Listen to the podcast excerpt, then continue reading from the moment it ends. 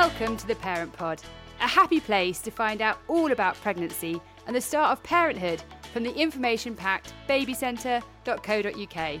Hello, I'm Lucy. And I'm Claire, and we're here with a podcast for every week of your pregnancy, full of really useful takeaway information Candid admissions from our own experiences, having both had two children. and top advice from experts. We won't leave you holding the baby either. This podcast series takes you right up to when your new baby is 12 weeks old.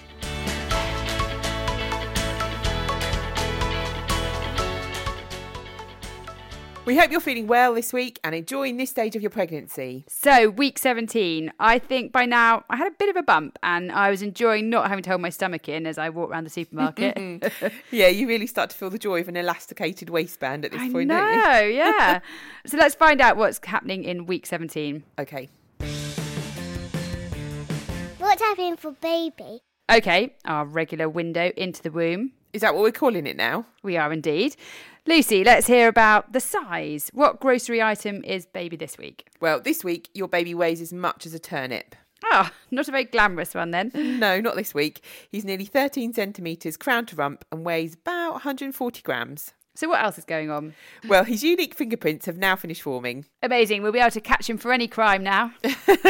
Yeah, absolutely.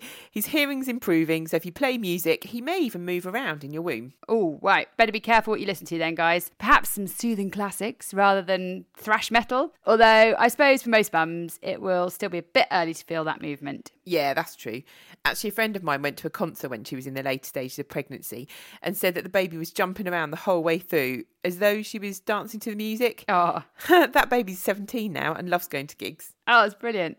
Developing habits very early on. Yeah. Your baby's recent growth means his head and body are more in proportion than they were in the earlier weeks. A bit more baby shaped. Yes, and his skeleton will continue to harden from rubbery cartilage to bone. As he gets bigger, the umbilical cord, his lifeline to your placenta, grows stronger and thicker. What's happening for you? Okay, mums, we're talking linea nigra. Remind me what this is again? The linea nigra is the dark line that's emerging down the centre of your stomach. It's not all pregnant women get it, but some do. And it's harmless, isn't it? Yeah, and it usually fades after birth. It's caused by pigmentation in your skin accumulating where your tummy muscles are being stretched. Well, here's another. At this stage of pregnancy, you may also notice your nipples and the surrounding skin, that's the areola, getting darker too. Once you have your baby, they may remain slightly darker than they were before you were pregnant. My nipples were so much darker. It's the oddest thing. You sort of don't notice them, and then suddenly I remember thinking, oh, they're really dark. the parent pod where there's no such thing as oversharing. Nope. dark patches that appear on your neck, hands, or face are called melasma or chloasma. Three quarters of mums to be will have melasma during their pregnancy, so you're not alone if you've got dark nipples too, or patches. It happens because your body's making more of the hormone melanin. That's the same hormone that tans your skin to protect it against the sun. Yes, I've seen that on quite a few friends, but they fade too, don't they? Yeah, these patches will probably have faded by the time your baby's a year old. Too embarrassed to ask. Delving once again into the questions you dare not speak out loud, this week we're asking I'll be a single parent and I'm worried about the stigma and how to cope. Lucy, do you think people feel a stigma attached to being a single parent? Well, why don't we hear from the horse's mouth? Amy's a single mum with one son. Great, let's hear from Amy. Well, when I got pregnant, I think the the biggest critic was myself. I was completely and utterly totally shocked and quite ashamed of what had happened because I didn't expect to get pregnant. I got pregnant completely unplanned. And then the man who did impregnate me decided that he didn't want to have any involvement with the pregnancy or, or subsequently my child. So I was completely on my own. It, with hindsight, I wish I had enjoyed my pregnancy more because I didn't at all. And I almost tried to pretend it wasn't happening a lot of the time. But I do think that mainly came from myself because I didn't really get any external criticism. People were pretty supportive. So I didn't go to any antenatal classes because I was basically in a state of denial the whole time I was pregnant. But I did go to a antenatal yoga class at one point, and um, incredibly, I actually found an- another girl who was in the same situation as me. So it actually turned out to be a really supportive, lovely thing to have done. With hindsight, I really wish I had embraced more of the antenatal classes available because when it came to giving birth, I did not have a clue what I was doing. I remember my dad saying, This is a baby. Who's ever been upset about one of those coming along? And my mum said to me, If it's going to break your heart, don't change your mind. So they were really supportive in the end. It's not about the quantity of people, it's about the quality of the love. And I really believe that now. If you want to find out more about Amy's take on motherhood, then you can read her book, Confessions of a Single Mum What It's Like When You're Expecting the Unexpected. I think whether you feel stigma can be affected by all sorts of things, don't you think? Definitely, like perhaps cultural or family expectations come into play. Yeah, and things are changing. More women are choosing to become single mums. They know they want to have a baby, but are fed up with waiting for the perfect partner to come along. Yeah, I totally get that. I do too.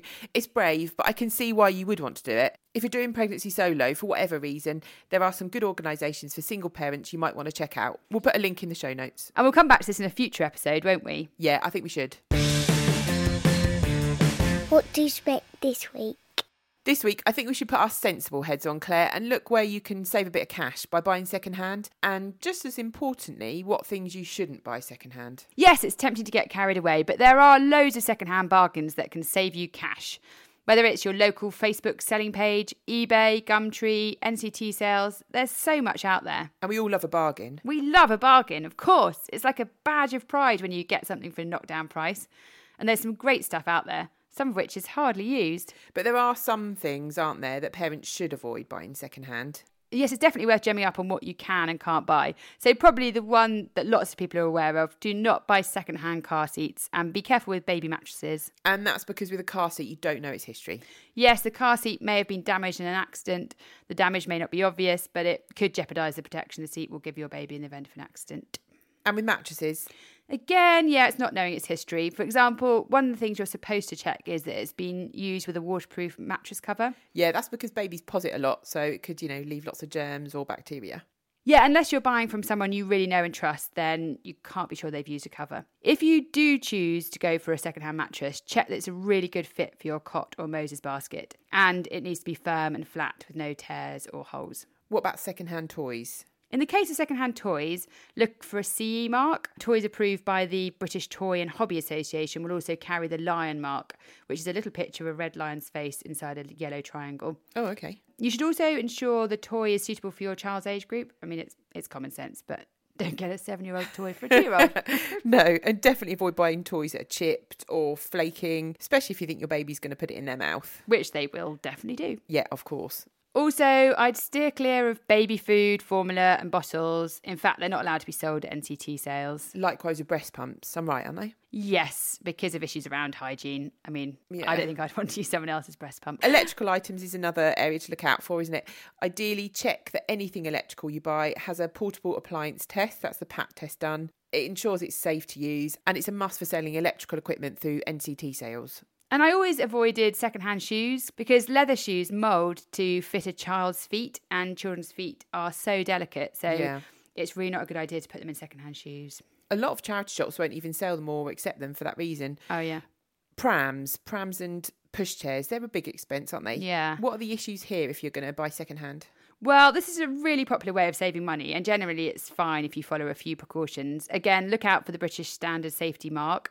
This will be the letters BS followed by some numbers. Okay. Also, just use your judgment and have a really good look at the soundness of the construction and, you know, make sure it's not falling apart. Yeah. Um, and also, i- if it has a five point baby harness, that's what you're looking for. And that's one of the ones that goes over your baby's shoulders as well as around his tummy and between his legs. Because some of those older models, they might only have a three point harness, won't they? Exactly. And also, check the brakes work properly if it has a brake and that there are no sort of finger traps and no sharp points. And also, of course, the cleanliness. You know, it's a bit obvious, but is it in good nick? Is it worn out? That sort of thing. One last thing is to make sure that you get the instructions with it, or at least that they're available to download. Why is this? Just because without the instructions, you can't be absolutely sure that you're using it correctly. And sort of one or two accidents that have happened with babies, quite often because people haven't used the item correctly rather than there was anything actually wrong with it. That makes sense. We've covered a pretty comprehensive list there, actually, haven't we? We have, haven't we? But don't be put off. A lot of this is just common sense. Yeah. Okay, so what about recall products, though, Claire? That's a tricky one, isn't it? Because toys and other baby products, they do get recalled, but some of those recall toys may have already made their way onto the second-hand market. Yeah, there are a couple of solutions here. The simplest is only to buy secondhand items if they're still available in the shops. Okay. The second way is to check online for product return notices. The Trading Standards website has safety warnings. Okay, good to know. As always, there's good information on the Baby Centre website. We'll add some links in the show notes for this episode. And we'll talk more about money and finances in week 23 because it's a biggie, isn't it, this one? And in between all the excitement and the emotional turmoil, The having a darker baby, nipples. the darker nipples of pregnancy, it's still good to have your business head on and make some clever decisions to help with all the costs. Okay, that rounds things up for another week. As always, please remember that the podcasts don't replace medical advice, and you should always speak to your doctor or midwife if you have any concerns. We hope you stay well, stay healthy, and we'll see you next time for 18 weeks. Bye bye. Bye.